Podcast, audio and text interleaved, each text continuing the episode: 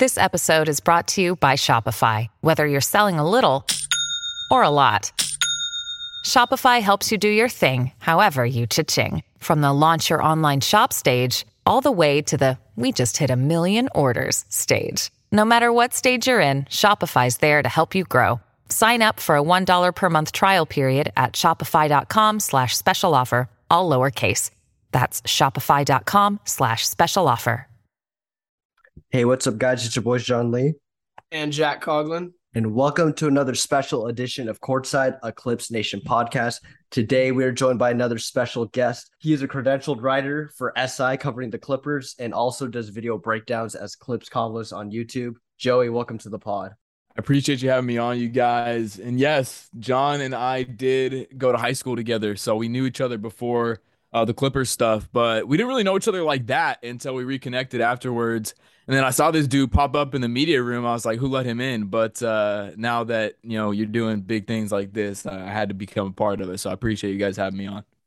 You asshole. They did let me in. Anyway. um, no, thank you for ha- thank you for coming on, man. We've had like an insane run of guests lately, so we just wanted to continue it, uh, keep that off-season rhythm going because off-season's pretty dead. Oh, what can we say? But uh, it's cool to have all these special guests. So thank you for coming on. Joey, the man, the myth, the legend. Wow, what a journey throughout Clippers Twitter throughout the years and your come up. Take us through the journey, man. The how you got started and where you are now. What what went down, everything. You know, I actually love when people ask me this question because uh, it gives me an opportunity. Most of the time, when people ask me this question, uh, it's kids who are getting into sports media in college or something like that, um, and are, are trying to figure out how I got to where I got. And what I always tell them is like, even where I'm at now, like I'm so thankful for all the opportunities that I've gotten. But even then, like I'm still not where I want to be. Like I think that's the great thing about sports media is that there's always different endeavors that you can pursue and different ways to work on your craft and become better. Um, but to answer your question, I knew I wanted to start getting into sports media once I stopped playing sports. Like I was a baseball player, um, as you guys know, in high school and uh, a little bit in junior college. So once I stopped playing baseball, injuries kind of cut that dream short. Uh, I knew I wanted to stay around sports, and a way to do that was sports media. At the time, I thought it was going to be sports broadcasting. I had a passion for that. Uh, so the first internship doing sports media stuff that I ever got was uh, covering a summer baseball team as their play-by-play guy. So I did play-by-play commentary uh, for an entire summer. That actually coincidentally was hosted at Biola University, where I ended up attending after junior college. Uh, but I met a guy there who was also an intern, and he had started a sports blog. And he asked me, he's like, "Hey, this is unpaid. It's brand new." But uh, I need writers for this sports blog. Do you have any interest in writing? Like, I know you do commentary, but how do you feel about written analysis? And I said, you know what? It's always something that I've kind of enjoyed. I was always way better at writing in school than I was at math and science. So I figured, you know what? Like, let's see what we have here. So I wrote several articles for him, uh, completely unpaid, just did it for fun, built up his site a little bit. And then as I kind of started to enjoy this a little bit, I had my Clips Convos Instagram page. And for people who don't know the origin story, uh, I grew up a Clippers fan. I had watched every single game since uh, I was a young kid. And eventually, around 2018, post Lob City, we have uh, an exciting team with Lou, Trez, Pat Bev, and a rookie Shai Gilgeous-Alexander. But Doc was continuing to start Avery Bradley over Shai, and uh, I, I, couldn't just complain from the couch anymore. So I had to create an Instagram account to talk about it. So I had that account. I was doing my my long breakdowns on there. If you've been a follower of that account uh, for a long time, you know how I used to get down on there. And then uh, I eventually started doing similar stuff for this one guy, and then that just kind of developed different little smaller blogs uh, would have openings and I would take them and I would put out as much content as I could for those smaller blogs. For about three to four years, I wrote for as many small blogs as I could. Anybody who would let me write for them, uh, I, I wrote for them and I put out as much Clippers related content as I could. And as that continued to develop, uh, I met people and people saw my work, and I was blessed with an opportunity from Farbod to join him over at SI. And uh, it's been a great partnership. I, I'm really thankful um, for the leadership and the guidance that that he's shown me since I've been over there and the opportunities that he's given me. Um, and we we got a good thing going over there. So that's that's kind of the path that I took from uh, a guy with an Instagram page to now somebody uh, who they who they let in um, you know, with a media credential to cover games. So that's kind of how I got to that place. And like I said, I'm still working on a few more things that I'm sure we'll get into here at the end of the podcast. But uh, that's my journey, and I'm excited to see how how it kind of plays into this season. Love it, man. The come up is crazy, and you're still going, still going. It's great. You basically first got started on Instagram. I I don't know why. To me, it feels like that's harder um, to get more a presence amongst a fan base. How would how did you grow your account to become like um, one of the more prominent Clipper accounts on there? I think it is a little bit more difficult just because I think maybe now it might not be as bad because honestly, the algorithm, like I see so many like reels and things like that of people with smaller accounts kind of coming up. But like when I first started around like the end of 2018, I think it was, they didn't really have much of that. So you kind of just had to start from the bottom and I'll be completely honest, what I did was I would go to the comment section and I can't lie and say I didn't do this. Like people saw me do this. So I got to be honest and say this is what I was doing. I would go to the comment section of the Clippers account and say, Hey, I'm a newer Clippers page, uh, you know, been a Clippers fan, whatever my message was, like check out my stuff. I would go to some of the other bigger accounts, our guy Anthony, LAC underscore IG. I would do that stuff with him. Um, and you know, the Clippers community was so dope that you know, people would actually go check out my stuff. So a lot of dude, I'm not even lying. A lot of self promo is kind of how I got the ball rolling on that. But also too, I think what I got to throw in there is that I did something to make myself unique at that time, to make myself stand out. To where when people did go to my page, it wasn't just posting the final score. It wasn't just you know doing things that everyone else was doing. While it may not have been everyone's style, what I did was literally max out the caption limit on Instagram with a post game breakdown because nobody was letting me at that time, you know, write Clippers coverage for them. I had to do it on my own. So, and it over time, more and more people started tuning in for those types of uh, breakdowns. And then I would go on IG Live and maybe say some things that would get myself in trouble. But, you know, I would do different things that people enjoyed and, and had fun with. So that's what I tell kids that ask me, how do I get myself established in this space? I say, start somewhere. I say start literally anywhere because that way, when an opportunity does pop up, you have a body of work where you can say, Hey, here's what I can do. Here's what I've already done. And here's maybe some of the the people that I've interacted with that have enjoyed that work. So that's what I was able to do. And and little by little, you know, I think some people may look at me and they and they they may say that uh, you know, I got lucky or or whatever else to to to get the opportunities that I've gotten. And to an extent, yes, but I also did put myself in a position uh, I believe, to get lucky, to where opportunities popped up. I had a solid body of work. Like I think a lot of the stuff that I did over the last three, four years, uh, not a lot of people saw just because it was kind of underground stuff that, you know, it wasn't really very publicized. But when I shared that with a publication that had an opportunity, they liked it and, and it gave me an opportunity. So um, that's that's my advice to every every kid that asks me, hey, I'm trying to get into sports media. What do I do? I say start somewhere, and if you can, try trying to find a way to make yourself stand out.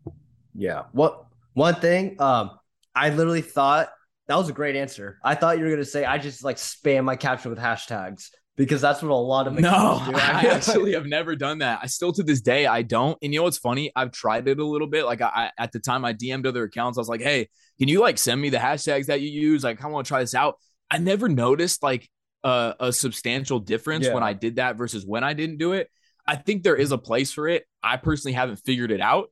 Um, so yeah, I, I never really went that route. Yeah, maybe maybe for like the sports world, like the hashtags don't mean. I know like like cooking Twitter, like sneaker car Twitter, or Instagrams like that as well. Um, and also another thing that I like that you said is like, oh yeah, I kind of like put myself in a position. A lot of people say you have to create your own luck, and you don't hmm. get those opportunities without putting yourself there. So you go from Instagram, uh, you kind of it kind of sets the foundation of your analysis um and all that so how did that end up to going to clips convos on youtube yeah, so that was actually just followers telling me, "Hey, what about YouTube?" And honestly, pretty much everything that I ended up doing was because I had people encouraging me to do it. Like I was kind of scared to do that because and for good reason. I mean, you know, sometimes you you have dumb takes. we all know I've had dumb takes. We all and do and when they go viral, dude, it sucks. But honestly, like when I first kind of started in this, I was like 18, 19 years old, and I was doing like some of this hot take analysis or whatever. you know, I don't think I was really prepared for the backlash, but honestly, you just got to go through it. Like that's one of the things I'll, I'll get back to, to answer your question. I kind of went on a little bit of a tangent, but uh, at the time I was kind of scared. I had people encouraging me. They're like, Hey, like go do this. I'm like, eh, what if I get flamed? And of course, time and time again, like, of course I've gotten flamed. Like everybody has in this space. Um, but you learn to just not care. You learn to just stand on your truth. And, you know, if it ends up coming back and, and, you know, kind of blowing up in your face, then it happens, but you move on and, and you go get the next one. Um, but to answer your question, yeah, it was just people who encouraged me, like, hey, like maybe turn this stuff into videos, turn this stuff into into some more content. Um, and we'll probably get into this throughout the course of the pod. But uh, I, I wish that I, I maybe leaned into that a little bit harder up front because I do think that I have so many creative ideas and how to turn those into videos. Um, but at the time, I was still a full time college student. I was still working uh, a full time job, well, multiple jobs that kind of amounted to full time hours. Um, and basically, the content that I was creating was just the extra time that I had. Well, at the time, that was like midnight after I finished all my homework. And now I'm staying up till like 3 a.m., but I got class the next morning. So I never really established myself in the YouTube game. But uh, now with with me getting some different opportunities in sports, being able to cut back at some of those other jobs and, and leave some of them entirely, I will have additional time this season, uh, maybe even starting towards the end of the summer before the season starts to really start diving into that stuff and, and going hard with it because um, I want to be the guy who has something for everybody. Like if you want to read my stuff, like I want to have it for you. If you uh, like watching videos, I want to have it for you. You know, if you like podcast stuff, like I want to have one of everything for somebody. Um, you know, something that everybody can enjoy. So that that's kind of the plan for me. Um, but again, I've said it already to answer your question. It's just been people encouraging me and saying, Hey, you're, you're kind of good at this. You know, what if you, what if you did it this way? Um, and I'm always open to, to that, to that level of, uh, you know, constructive criticism and suggestions and things and things of that nature. Yeah. You, you're, you're kind of like setting up, Now you may not notice it now. You're setting up your own like little media empire, like having all your different things. You your Instagram, your Twitter, um, and your analysis, your YouTube. I feel like you like the, the YouTube stuff well, I don't know if you do or not, but I feel like you like the analysis part of YouTube the most. Is that true? Would you say that's true? That's that's what I have a passion for because, like I said, if you follow me for a long time, uh, you know that I'm I'm the breakdown guy. Like I'm I'm the deep dive guy. I, I love that type of stuff. Um, and while there isn't always a space for that, um, it, when you're trying to establish yourself in in the media realm, like sometimes you got to get those quick hitters out, and you got to do different things, and you you got to get quotes and things of that nature. Um, but once you do establish yourself and and like I'm trying to do, I do think that's kind of the direction I like to go. I like to do the deep dive analysis. Like I have a play by play background, as I already said. Um, while I was at Biola, I did their play by play commentary for their baseball, basketball, softball, and soccer teams. Um, so I love breaking the game down with my voice. So like that's probably what I love the most. Um, so that's why I'm not giving up on YouTube. Like I haven't posted in a month, but I promise I'm coming back. Uh, and, and I have some great ideas for for content this year and, and how I can integrate it on a more uh, consistent consistent basis because yeah i mean to your point it, it is probably what i have a, the biggest passion for so is i gotta ask is the play-by-play dream dead Oh, I wouldn't say it's dead, but for now, it's on the back burner for sure. Um, you know, I've had some great conversations with both Noah and Brian. Both of them have been great, uh, great mentors to me. Guys that have have kind of opened themselves up to me and allowed me to to just pick their brain and I've shared film with both of them and they've given me thoughts and things of that nature. So like I know if that is the direction I want to end up want to end up going. Um, I have the background and I also have some great people uh, supporting me in that way because um, I've learned some great things from those two guys. So I don't want to give up on that dream because I do have a passion for it. Uh, but at the same time, I think my passion for the the written analysis and things of that nature, um, it, it's right up there, man. It really is. Like I love just sitting down with a piece and when you finally finish it you're like man this is awesome. Like this is good work um, something that i could be proud sharing. So um, there's just not really any opportunity. You know no nba team is calling me and saying hey you want to come be our play-by-play guy? Uh, but if, if, something like that were to happen um, or, or something similar then i'd absolutely consider that. Yeah i i think i remember um i'm not sure if it was the day ralph retired. I know it was the season ralph retired but i know because you were doing i think it was biola someone hit a three and you said bingo. Mm. You're like, I had to get it out there for like Ralph. Classic clip. Yeah, Didn't Ralph was uh, quote tweet it too? He did. You know what's funny? Ralph, Ralph's funny, man. I think he quote tweeted it twice. Like he quote tweeted it once when it happened, Nice. and then like a couple months later, I think like somebody may have liked it or retweeted it or something. So it kind of like re popped up on his feed. He ended up quote tweeting it again. He was like, "This is so cool." So yeah, he ended up seeing it twice, which was cool.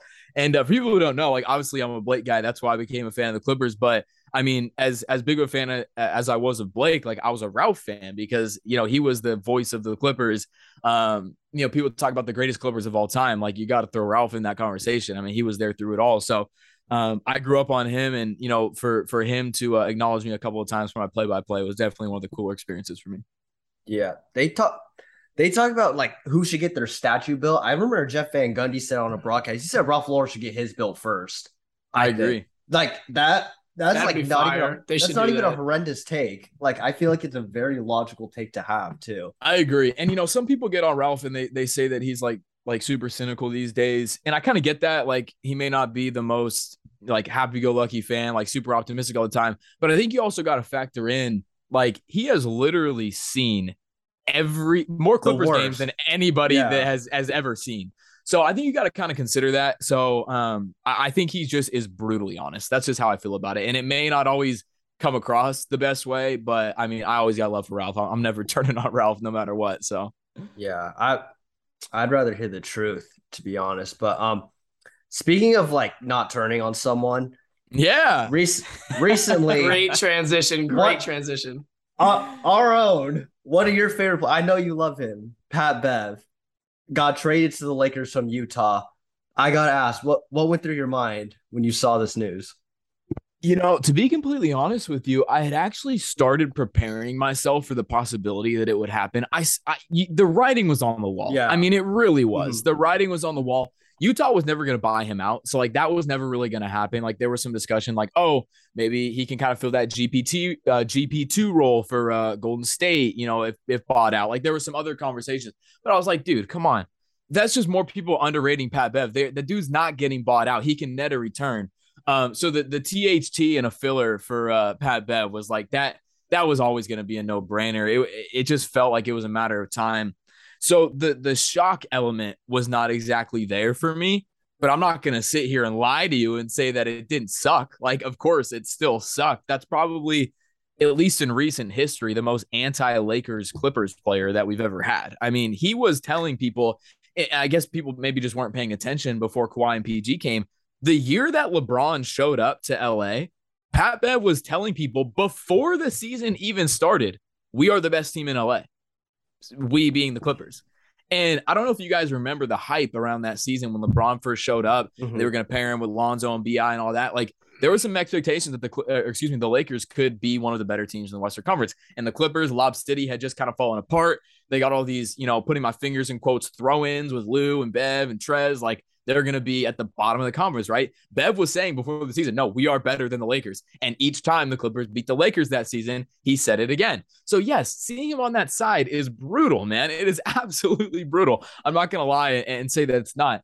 But uh, you talk about, you know, not not turning on him and things of that nature. That was kind of your transition. So for me, uh, it's a little bit different for me. But before I get into that, I will say if any Clipper fans are surprised or caught off guard by anything that Bev has either already said as a member of the Lakers or anything that he is going to say as a member of the Lakers, then you just have not paid close enough attention to this That's to this dude. That is Pat Bev. And that's what makes him so great. That's what makes him so great. And that's what makes him such a fan favorite. And that's what makes opposing teams and opposing fan bases hate him so much because he is that guy. So I'm just gonna say it right now. You anybody can approach this however they want to approach it, but I'm not gonna take any of that personally. And I also think people need to remember that he wanted to stay with the Clippers, but they they traded him. They didn't want to offer him the contract that he felt he deserved. They ended up having to trade him because of that. So I mean, if people expect him to now like show up to you know Clipper games in, in, a zoo jersey a, again as a member of the Lakers, like come on guys, like it's not gonna happen. He's gonna take his shots at the Clippers. It's gonna happen. So if anybody's not expecting that, then I don't really know what else to say. But for me personally, I still love Pat Bev. He is still my guy. He's going to remain my guy. Um, I don't know if I've told this story ever on a podcast before. I know I've shared it with some people, but uh, Bev was the first player to ever like personally show me love uh, in terms of like my my pursuit of a sports media profession. A lot of people have seen the picture, but when uh, I met him right before the pandemic started, like literally five days later, the world shut down. But the Clippers had an event at uh, the convention center where Bev showed up and he signed autographs and he met fans and everything. And at that time, I had just finished writing a long, deep dive breakdown on the Pat Bev trick y'all comments, ironically enough. Um, they had happened not that long ago. I wrote a full breakdown about why not only is Patrick Beverley not tricking people, but he is a legitimately good, solid basketball player. And I broke down every reason why. And uh, I printed out the cover of that article and I brought it to that event and I had him sign it.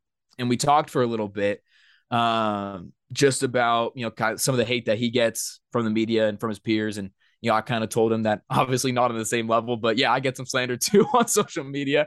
Um, and he was telling me, he's like, listen, man, let that fuel you. Like he literally told me, he's like, let that fuel you. He's like, that's honestly what's gotten me to this point in my career. He's like, you've never seen a hater doing better than you, and use that to just continue to elevate your game Eh, in whatever you're doing, whatever profession you're doing, that's kind of the gist of what he told me. He's like, just keep elevating yourself to make the haters' lives miserable. He said, because when you keep winning, if they want to keep hating, it's going to become more and more difficult for them to do that as you keep winning. So we kind of had that conversation, and it meant a lot to me. Um, and I still adhere to that mentality. And he also told me to DM him the article uh, so he could read it. Um, so I did that, and, and you know he kind of told me how much he appreciated that. So um, I, I got I got a, a, personal affinity for Pat Bev. Uh, I mean, him being on the Lakers sucks, but uh, if you expect me to turn on him, man, it's not going to happen.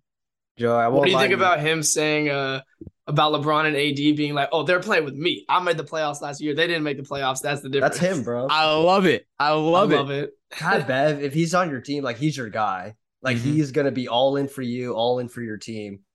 Um, and he's like our culture. He's to me, he's the one who changed the culture. Like it's 100%. honestly it's Lou, him, and Trez, but to me, he's like the heart he of is. that culture change. So I want to know, like, where does he rank uh on your all-time Clippers list? I know Blake, like Blake is the one that like put us on yeah. the map, but Bev changed the culture that ultimately got got us Kawhi PG. So where does Pat rank for you? So it's hard for me to put a specific number on it since I think it is pretty fluid. There's so many different ch- changing parts with this discussion, but uh I point to the locker room game as the game that officially changed the culture for the, the 2019 season. Yeah. I think it was the 18 19 season. I think, I think it was technically the end of 2018. Um, Bev didn't even play in that game. He was out for the year. Uh, it was a 17 18 season. It was a 17 18 season because Blake was because Blake was, Blake still, was still there. Um, that is the game I point to as the game that changed the culture because it was kind of like everything coming together at once. You had Chris Paul coming back. You had Chris Paul behaving like Chris Paul and you had him doing different things on the court that basically, you know, he was being the Chris Paul pest that we know he is. Um, and you know, he was he was John at Blake, he was John at Austin, and them on the bench. Um, and then I remember the play when when Blake ripped his tights and he he ripped his tights. He ended up getting ejected because he got into it. I think it was Ariza. And Blake's pumping up the crowd as he's as he's walking out of of, of through the tunnel. He's pumping up the crowd. Clippers ended up hanging on and winning that game. They shouldn't have won that game, but they ended up winning that game. Uh, I remember Blake back down. He got the and one on Chris. Um, he he was John with D'Antoni on, on the sideline. He bumped and him had, too, I think. He did, he did, and that's what made D'Antoni freak out. And then Blake went down and got an and one on CP. So after that game, I think people forget. I've retweeted it a couple times, but Patrick Beverley tweeted, "It's a new culture in LA. No more soft shit here." Oh, and I yeah. think that for me at least is what I felt changed. That's that's what I felt changed the culture because you had Chris Paul who was in a sense the face of the Clippers with him and Blake and Lob City and all that. He's gone and you kind of see that old Lob City kind of like weird front runner culture now on the other side with Chris Paul and he's down but he's now going at Blake and he's going at Bev and he's, you know, John with the refs and the Clippers, what are they doing? Well, they're taking the lead. You know, they're firing up the crowd. They're going right back at you. And you saw that happening in real time, but you saw it happening with a different group of Clippers players that to an extent people had written off. And while Bev wasn't in that game, he sent out that tweet. Um, and, and, for me, that was the moment that changed it all, which is why obviously I'm a Blake guy. Uh, so of course I'm going to say this, but I do think that he played a part in that. Like I, I think people kind of forget that he was still around for a little bit uh, post Chris Paul, um, and I think he had he had an impact on that. So um, in terms of where Bev ranks specifically, like for me, he's my second favorite Clippers player of all time. Um, Blake will always be my favorite just because he's the reason why I got into basketball. Um, I don't think I'm really gonna uh, put a spot on on where Bev ranks on like the all time Clippers list, but for me, he's my second all time favorite Clipper, easily top five most impactful Clipper of all time because I don't think they have anything that they have right now. If like Lou, Bevan, even I'll give Trez credit, showed up and like didn't play the way that they played, like if they just showed up and just decide we're just to play out the rest of our contract here, no passion, and then we'll figure out something else later. They embrace the Clippers, man. Like they embrace the Clippers post Lob City. That that that's a taller uh, task than I think a lot of people realize. So yeah, for that reason, man, Bev's my guy, and that that's not changing. When you need mealtime inspiration, it's worth shopping Kroger, where you'll find over 30,000 mouthwatering choices that excite your inner foodie. And no matter what tasty choice you make, you'll enjoy our everyday low prices, plus extra ways to save, like digital coupons worth over $600 each week. You can also save up to $1 off per gallon at the pump with fuel points. More savings and more inspiring flavors make shopping Kroger worth it every time. Kroger, fresh for everyone. Fuel restrictions apply. Jewelry isn't a gift you give just once, it's a way to remind your loved one of a beautiful moment every time they see it. Blue Nile can help you find the gift that says how you feel and says it beautifully with expert guidance and a wide assortment of jewelry of the highest quality at the best price. Go to BlueNile.com and experience the convenience of shopping Blue Nile, the original online jeweler since 1999. That's BlueNile.com to find the perfect jewelry gift for any occasion. BlueNile.com. Well, on to another former Clipper, maybe not as loved. Uh, Trez and Doc back together. Trez signs a two-year deal, 5.2 million with the Sixers. They're back. The fa- infamous duo of Trez and Doc. What do you what do you think about that? You know what's funny, man? I really hoped that by 2022 I wouldn't have to talk about Trez and Doc anymore, but it is just the way that things have transpired. Here we are.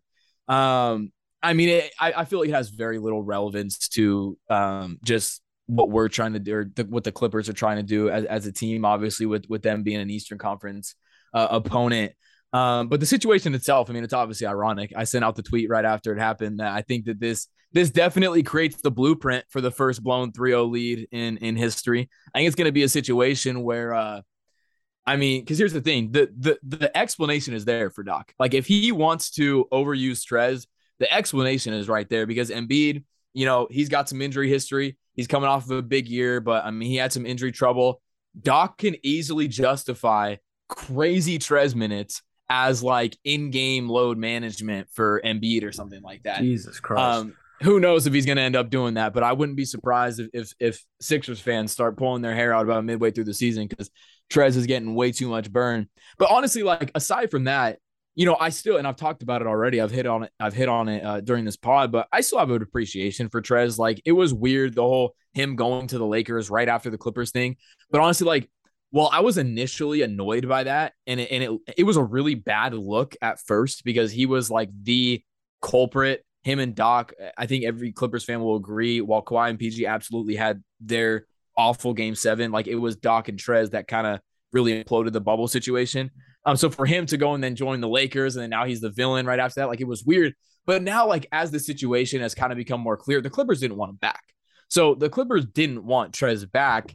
He made the decision that was best for him at the time. So like I don't really hold any ill will towards Trez anymore for going to the Lakers. I mean, I don't really feel a type of way about him at all, other than like we know his limitations on the court, and it's funny to see him back with the coach that is gonna really not mask those at all. So that's pretty much the extent of my thoughts on that. Yeah, sure. I'm kind of the same way. When he went to the Lakers, I was like, okay, now I'm not gonna root, I'm gonna root against him. They just won the championship. It's the other LA team, and he went to the Lakers after that. But then after he left the Lakers, I was like, oh, oh it's the same old Trez. I'm, I'm, probably just gonna root for him again. Like he's still fun to watch. Like he gets yeah. the energy going for the team and everything. So yeah, it's still cool to root for Trez, but. I think Doc may be on the hot seat this year. No, so we'll, Trez we'll is see. a genius. He's get Doc's gonna get him a contract. Gonna give him a bag. Yeah, finally. Yeah, He could. yeah. It's six man checkers. of the year with Doc, so yeah. never know. So then on to another former Clipper, maybe not as legendary as Trez and Pat but I still love him. I met him a few times. He's the nicest guy ever. Great guy. Jerome Robinson signing with the Warriors after being with their G League affiliate and averaging 20 points per game. He might, Next uh, might earn a roster spot at training camp. What do you think of that, Joey? Well, I think Shamet was supposed to be the next Clay. Uh, Jerome Oh, was supposed God. to be like the next Beal, I think. Um, but no, jo- jokes aside, I'm happy for Jerome. Again, I had the chance to meet him a couple times. Uh, great guy. I actually, uh, when he was playing with Agua Caliente, I-, I got tickets to go watch one of their games because I wanted to see him. Like this was before, you know, he kind of didn't pan out, but at the time there was some real, you know, potential upside with him. And I think it's still there. Like if you look at his numbers in the G League, dude, he's been tearing up the G League. He's like a 20 point per game guy on pretty good efficiency. Um, so he's been doing a lot down there in the G League. So I'm happy that he's still getting these opportunities. I hope he makes their roster out of camp, man. I think it'll be a great opportunity for him. Uh, Golden State, I mean, you kind of saw what they did with GP2 and, and with some other guys that really were kind of on the outside looking in. Then they get an opportunity with a with a team like that, kind of get them in there, similar with the Clippers, like get them into that culture, get them around the Hall of Famers and, and the Hall of Fame coach and everything, and, and see what they can do. So I'm absolutely rooting for Jerome, man. I think Clipper fans uh, understand the situation is not really like Jerome's fault. It's just Yeah. the Clippers picked the wrong guy. Like it just is what it is. You know, it's not really anything that uh, you know, Jerome did against us. He just didn't pan out to be the guy they hoped that he was going to be. Yeah. Jack, one more thing on Jerome before we move on is that I think we're obviously all rooting for him, but I think this might be the best situation in his career just because you go to the Warriors and you have to be like JaVale McGee was great for the Warriors. You have to, you have to be like Kelly Oubre not to do well there. Um, but he's good. He I feel like he's gonna go to a good system. He's gonna play the right way. He's gonna be surrounded by a team that knows how to play with him. He's gonna have a good coach. I think he's a good coach. Um, and I don't know, poor man's Poole, maybe, probably not, but the hope. But I don't know. I have I have faith in him that he could somewhat at least use this season to at least catapult him somewhere else. So that's right. Yeah, I'm staying on the Jerome train. I'm, I'm never hopping off the Jerome train. Uh, shout out Yule. He still needs that signed jersey from Jerome. So we got you, Yule. um, okay, well, here's something that John and I have been going back and forth on. Reggie or John Wall starting point guard to start the year. I'm team Reggie because I feel like he's earned that. He's earned that starting spot, especially to start the year. It could change if John Wall starts to play really well off the bench or in practices or whatever, but I feel like to start the year, Reggie has more than earned that. John is on John's side. So where do you stand on that, Joey? So I actually wrote an article about this when the news first came out that they would be battling it out in training camp. And the ultimate takeaway from my article was that the way I view it, it's not going to be a situation where whoever outduels the other in training camp is going to get the spot. I think it's going to be a situation where they gauge how each of these guys fit with with each player, with each group, and then make a decision based upon that. So currently, I side with Jack, but for a different reason. I don't think it's because he's earned it or, or seniority or anything like that. I think it's because, as currently constructed, his skill set fits better with the starters and John Wall's skill mm-hmm. set fits better with the bench. But that also is subject to change because John Wall, as he has continuously said throughout the course of the offseason, he is working religiously on his catch and shoot three point shots. So that is a, a situation where if John Wall now all of a sudden is like, okay, he's actually hitting the catch and shoot three at a little bit better clip than Reggie so far, it would make more sense to have him in that starting group. But when you think about the guys that the Clippers are going to run out there with the bench, I feel like it would almost be a waste to not have John Wall alongside those guys. You're going to have some iteration of Luke Kennard, Nicholas Batum, Marcus Morris, uh, Robert Covington. Like some of these guys are going to start, but a lot of them are going to be with the bench group. Team man, like a lot of these guys are going to be with the bench. Four shooters, three to four shooters are going to be surrounding that bench unit at all times. So when you put John Wall in the middle of that and allow him to go to work, I think that's really when you're going to start seeing the best version of him come into play because uh, he he's a guy who he gets downhill and he's a guy who can find shooters and the Clippers are going to surround him with a lot of shooting. But again, that is not exclusive to the bench. That is going to be available with the starters as well, um, just to a little bit of a lesser degree. So Um, I think if it's a situation where the Clippers are really trying to run through Kawhi and PG, then it makes more sense to have Reggie out there alongside them. But I think you're going to see a lot of both. And, and what I ended up saying uh, at the end of that article is that Ty Lue has proven both the ability and the willingness to adjust when necessary. So I think if the season starts and he feels as if one of the two guys is better in in a role that perhaps they didn't start the season in, he will make that adjustment. Maybe not as soon as some fans would hope that he would, but he will eventually make the adjustment. We saw it last year time and time again.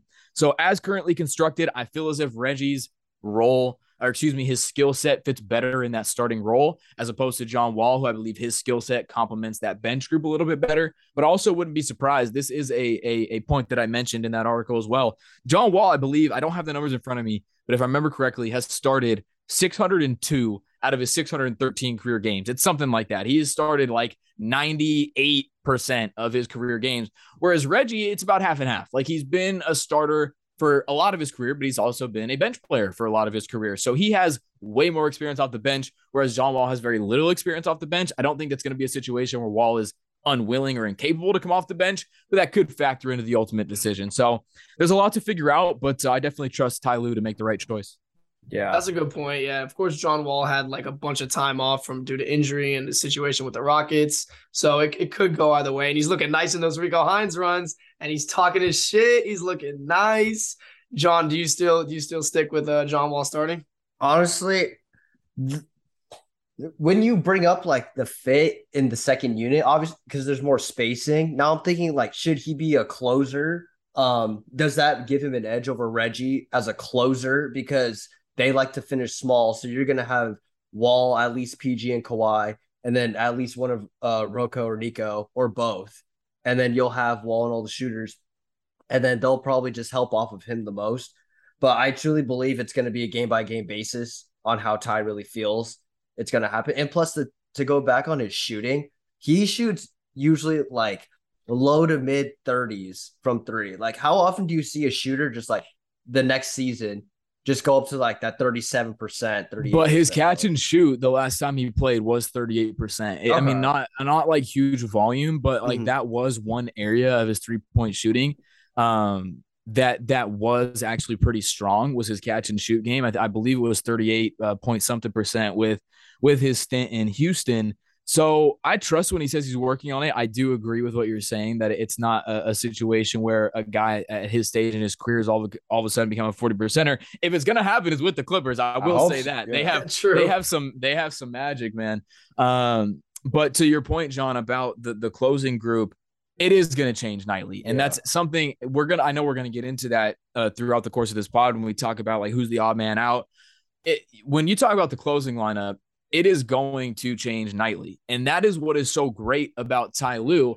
And I think what's so great about this Clippers group is because they have a veteran group of guys who are at the point of their careers, and John Wall has spoken on this extensively, that they just want to win.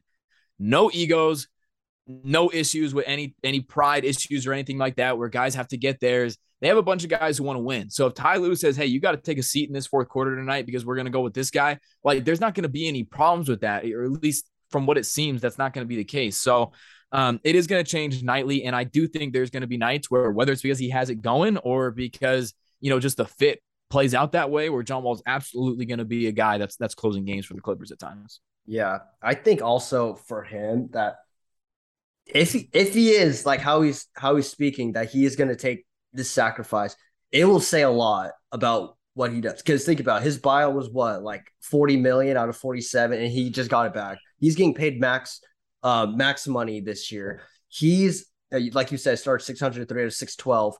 Um, he's been a star his whole life, all NBA, all star, all defense. Dude, he's and, been the best player everywhere he's been since yeah, high school, dude. Exactly. I'm kind of so, getting swayed right now. I'm not gonna lie. I, I, might, I might. No, I'm staying Reggie, but I'm getting, I'm getting no, a little swayed. But right what now. I'm saying is like that would tell me so much about yeah. like how bought in he is and how this culture was created. That he has all that that all that he lived through, all that he's gone through, he's still willing to say, "I don't care if I'm not starting."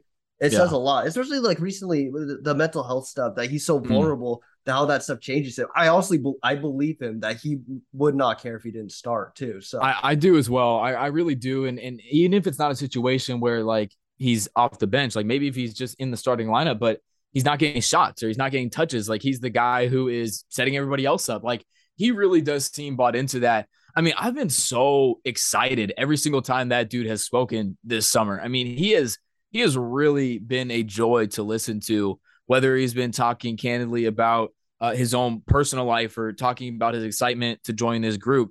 Uh, one of the things that I said, it was crazy when I dropped the YouTube video about the possibility of John Wall joining the Clippers. I literally uploaded it and then like the news dropped that he did join the Clippers about an hour later. So one of the topics that I addressed in that video, I guess some fans had had had brought uh, some concerns up about maybe the possibility of him not being entirely bought in. Like, oh, this is John Wall, like five time All Star. He's going to come in and want the ball or want shots or whatever. I addressed that and I said, man, like maybe, but at this point in his career, this was before I'd heard him say anything. I said, at this point in his career, all he hasn't done is is win at the highest level. Like, dude, dude has been an all-star. He has been the best player on his team. He has made big shots in big playoff games. Like he has done it all except win a championship. And that's at, for a guy at this stage in his career, like you said, he's still getting his max money because he he he kind of patched that together with the Clippers contract and the buyout and, and, and what he gave back to Houston. He wants to win. And and to your point, John, I absolutely believe that he is 100% bought in. So it's not a concern of mine at all. I think so too. That that's why I'm not worried about who close. I, I wouldn't care if Reggie and Norm close over him if if that's what needs to happen um in a certain game. Um, but yeah, I, I have faith in him that what he's gonna do. I personally think he is gonna start the season. Like I I don't know why my gut feeling tells me he's going to start. I don't know. My gut feeling does too. Yeah, no, it does. Yeah, my gut feeling says that he is. I just think as currently constructed, I think mm-hmm. Reggie's a slightly better fit, but I, I, I agree with that. Yeah, Reggie's the better catch and shoot fit around that roster, and that that roster's loaded. So it's like, like let's just say hypothetically, you got uh John Wall at your one, PG at the two, Kawhi at the three. let's just throw in Nico there at the four, just because um you started there before, and then Zu at the five, obviously. Then back up, obviously your one's Reggie and then obviously uh Rocco, the backup uh four will put him right there. Uh, probably back, he, he, might even be the backup center at this exactly. point. and, it's, and, it's, like I don't know if they want to run him out like that because they don't yeah, want to run. Nico it'll be interesting how they how they how they uh, approach that. We'll see. How, yeah, works, so. and then like Marcus Morris too. We don't know what's going to happen with yeah. that. He hasn't been any social media. Some, well, he has been lately. a little bit, a little bit. you know what's funny? They posted they posted Marcus Morris, and then the you know the whole Clippers Twitter. Yeah, we don't need to get so into that. no, but I'm saying he's not in any of these like videos or like pictures working out with like the rest of the team. Like, and yeah. that's what I, think. I was like, I was like, I think the writing's on the wall, man. But I don't know. Just let's just hypothetically say he's still there. He's on like, the team. Yeah, we'll say he's on. yeah. Team, yeah. Who who's not playing? Do you think? So I've talked about this so many times, uh, whether it be on podcast episodes, just amongst other fans and articles, things of that nature. There isn't one answer. And I think fans get so focused on trying to figure out who the odd man out of the rotation is going to be, as if we haven't watched Ty Lue do his thing the last couple of seasons. So you think about teams, I always bring this up. You think about teams like Toronto or teams like Miami, where you play those teams how do they defend the Clippers? They throw the house at Kawhi Leonard and Paul George. They made Landry Shamet look like a, a freaking all star, man, when we played Miami. You remember some of the games that he had against Miami? Yeah, Dude like five threes. Open three after open three after open three after open three. So if you're telling me that Luke Kennard doesn't have a place in the Clippers rotation against a team like that or against any of the teams, San Antonio's another one where they throw everybody at Kawhi, you have to have that spacing out there. So, is there a place for Luke Kennard on the team? Absolutely. So, if you think, well, then does that leave Terance Mann out? Maybe for a game, but absolutely not out of the rotation for the season. There's certainly a place for Terance Mann. It might be as the backup point guard one night. It might be as a forward another night. It might be, you know, standing out on the wing, making catch and shoot uh, three point attempts from the corner, which we've seen him do several times. I'll also talk about this. Look at what Golden State just did in their run to the NBA Finals and, and winning their fourth championship in the last eight seasons. They switched up their starting lineup from series to series. You had Jordan Poole starting in the in the opening series against uh, Denver because Steph was a little banged up, but they actually stuck with that. Once Steph came back, they liked that group with the three guards together. Then you had Gary Payton before he got injured. He was starting against Memphis. And then they uh, got Otto Porter Jr. in and out of the starting lineup. I believe Looney even was in and out of the starting lineup a little bit. They ended up going small one of those games.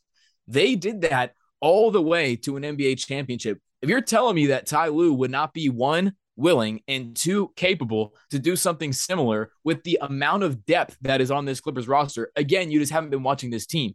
Every single player on this Clippers roster right now will have a role next year. And if people don't see that, I'm not really sure which team they've been watching and which coach they've been watching the last couple of seasons because you have seen that time and time again. Different opponents require different matchups, and the Clippers have weapons. That's what's so amazing about this team. You look at a guy like Luke Kennard and Terance Mann. Sometimes people kind of, you know, pit them against each other, like, oh, one of them has to be the odd man out, right? Not necessarily, man. They bring different things. There's going to be games where you need Luke Kennard's spacing. And, you know, sometimes people say, well, oh, you know, Terance Mann, you know, he shoots 38%. You know, is that really that far off from Luke's percentage? That's not how it works. Like, it's the defensive attention that Luke Kennard generates that makes him such a weapon. Obviously, he led the league in three point shooting for a reason. So teams are going to want to stay glued to him. And that really creates a defensive nightmare because if you're trying to stay glued to Luke Kennard, that means somebody's going to be single covered between Kawhi Leonard and Paul George. You can't really sag off of anybody out there when you have as much shooting as the Clippers have. So there's absolutely a place for Luke Kennard. But like I said, Terance Mann, what does he do that Luke doesn't do? He pushes the pace. He defends a little better, although Luke is a better defender than a lot of people give him credit for. I will say that. He, he defends better than Luke. He gets downhill better than Luke. He's a better athlete. Um, he he probably passes a little bit better. Like there's different things that you know a guy like Amir or a guy like Terance do better than Luke that you're going to need some nights in some matchups. Whereas Luke Kennard's shooting, his spacing, I think he actually has a lot better off the dribble game than people realize. I mean, I've seen him do some crazy things out there, man, where like they're running a guy at him and he lets one fly by and he, you know, puts it on the ground, steps back. Like he's, he's hit some crazy shots. So there's things that he can do that those guys can't do. And if you're telling me that Ty Lue can't find a way to utilize that, then like I said, man, I don't know which team you've been watching. So there is not an odd man out in my eyes. I think there's a place for everybody on this team. And it goes back to what I said earlier. There's no egos. Look at look at this roster, man. Everybody's gotten paid. Everybody's gotten paid. I, if I'm not mistaken, I think Reggie, and then I guess no, not even Wall because he's got that extra year on his deal. I think Reggie's the only guy who's coming off the books next year. Like every other player on this team has gotten paid. They've gotten their deal. They're most of them are veterans at this point. Like it's not a matter where if you sit Nicholas Batum down for a game or for a quarter or something like that, he's going to get upset because like, hey, I'm playing for my life right now. Like, no, we know what you bring. Same with Luke. Same with Terance. Same with all of these guys. These guys have proven themselves in the NBA. They've proven themselves to the Clippers. By all accounts, they're bought in. So if that means that one guy is out of the rotation on one night, but in the rotation on another, I don't anticipate having that, you know, attitude issue or somebody, you know, gets upset over that. So that's my answer. And and I really wish more people kind of saw it that way because I hate seeing people think that, oh, you know, Luke's expendable or this guy's expendable. Like that's not the case, man. It is absolutely not the case. Depth is going to be a weapon for this Clippers team. Like, you know, we hear all the talk about health and all that, and it is a little bit overblown, but like this Clippers roster does not have a very good history with health. And if you can mitigate some of that by letting guys, you know, have some extended rest or some additional days off and utilize your depth, why would you not do that? Like, I don't think there's a trade out there right now that makes the Clippers so significantly better where they have to depart with some of their depth in order to bring this guy in. Like, just go to war with the guys you have. So many people agree that the Clippers have what it takes and and let Ty Lue cook. And I think that that's something that they're going to do. And I think that's the right way to approach it. Jack, your thoughts on the rotation? Yeah, I mean, like you said, we know Ty Lue, we know it could change, and we also know the Clippers with the injuries that happen. So the depth is going to be really key. I feel like you know there's going to be moments. I'm not sure starting off how many minutes like guys like Amir Coffey or Brandon Boston or those kind of guys could get, but there's there's going to be injuries. Something's going to happen, and they're to have to get more more minutes in certain games. So it's good to just have that depth and be prepared. And then if, if the playoffs come and an injury happens, you know it's it's always good to just have that depth and be prepared for anything. And yeah, like you said, Ty could change it up based on the game, based on the matchups, based on anything that can happen. So I like what you were saying about that. And then to close it out, Joey, what else can we expect in the in the world for you, man? Coming up in the future, what what can we look for? Well, I talked about it a little bit at the beginning. Pretty much everything that I'm doing right now, I'm going to keep doing. Uh, I'm sticking with SI. Uh, Farbod and I are just going to continue to plug away and just continue to grind over there. And um, that we're super excited with what we got going over there. Uh, but for the people who have, have, been around for a while and have followed me, I've, I've, already talked about it extensively on the pod. You know, I got a passion for for deep dives and for breakdowns and things of that nature. Uh, I am in in some advanced discussions with with an outlet that's pursuing my uh my my deep deep dive analysis. So um, it's it's a smaller kind of startup page that that is really you know excited about maybe what I can what can I what I can help them do as kind of like their lead NBA uh, analyst. That's not going to take me away from anything that I'm doing already, but that is probably where a lot of my like deep dives would move to. So keep an eye out for that. I think that's going to be something that's coming down the wire that I'm excited about. Um, something that I've been, you know, kind of having my eye on for a while is is, is an outlet that would would kind of just let me do that. Like I, I have my quick hitters and things, and you know that I do with other sites, but I, I still do have a passion for like diving into the numbers and you know I'm not a full a full blown stats nerd, but I, I do kind of you know get excited about some of the advanced analytics at times. I think there's an appropriate place for them. Uh, people go overboard, but I do think there's an appropriate place uh, when properly contextualized. So I'm excited for some of that. I also uh, may actually I'm gonna, I'm gonna, keep that one under wraps. I, I may I may have uh, one more uh, exciting announcement coming in, Ooh, in the next uh, week or so. Just it's just to be expanding my coverage a little bit more. But like I said, I've been blessed with an opportunity uh, this year, really for the first time in my life, to kind of step away uh, for some of the other things that I do outside of sports and, and really kind of start pursuing this full time. So. Um, you know, now that I'm graduated, uh, I have that additional time. Like we all know, that the school grind is is for real. So um, now that I'm done with school and you know, kind of getting some additional opportunities. I'm really excited to start pursuing it full time. And if you feel like, man, where have you been on, on Instagram this year or this summer, uh, YouTube this summer? Like, I promise I got stuff, you know, coming down the wire uh, on those uh, real soon. But like I said, I've just been kind of, you know, sorting out some of these, these final, uh, final pursuits that are, that are really starting to, to present themselves for, for this upcoming season. So super excited about that. But again, none of the stuff that I'm currently doing is changing. You still find me on Twitter, still, still find me on SI and all that. So, yeah, man, it's gonna be a big year, and I'm super stoked to be a part of it. Appreciate you guys for having me on and let me let me do this. Oh, well, thanks, for coming bro. on. We appreciate you. Thank you for coming on. We'll see you at games definitely. Hopefully, I can still get credentials. Uh, I, I gotta see what I can. I'll see what I can do for you, man. I'm, I'm literally just gonna say I just had Joey, I had Brian, I had T Man. You gotta let me still come. so I'm gonna push that as much as I can. So no, for people who don't know what he's talking about, we were joking about it the other day. Now with the Clippers, uh, with Kawhi coming back and with PG, you know, all them getting healthy, they got so much attention. Like the Wojs of the world, they're gonna want to be at their games. Like all this. so this it's limited seats on Media Row, my man, but they I, they they should let you back.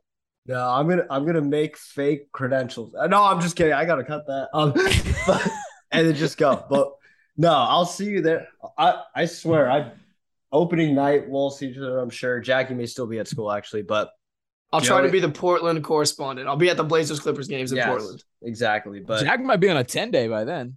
if we're lucky. He's gonna be on a full college a student athlete grind. So no, no 10 day. I want the max, or I'm not playing. All right, you'll be man. in China. anyway, Joey, before we go, where can these people find you on the socials? Yeah, so uh, Joey Linn underscore is uh, my my Twitter, of course, and my personal Instagram that I don't really post a whole lot on. Although I did just post Wayne on there, so go check go check that out. Classic. And then obviously clips.convos on the Instagram. Haven't been on there a whole lot this summer because, like I said, I've just been I've been trying to sort out everything else where I can you know kind of bring it together for a proper announcement. Um, but I'll be back on there running it up during the season regularly.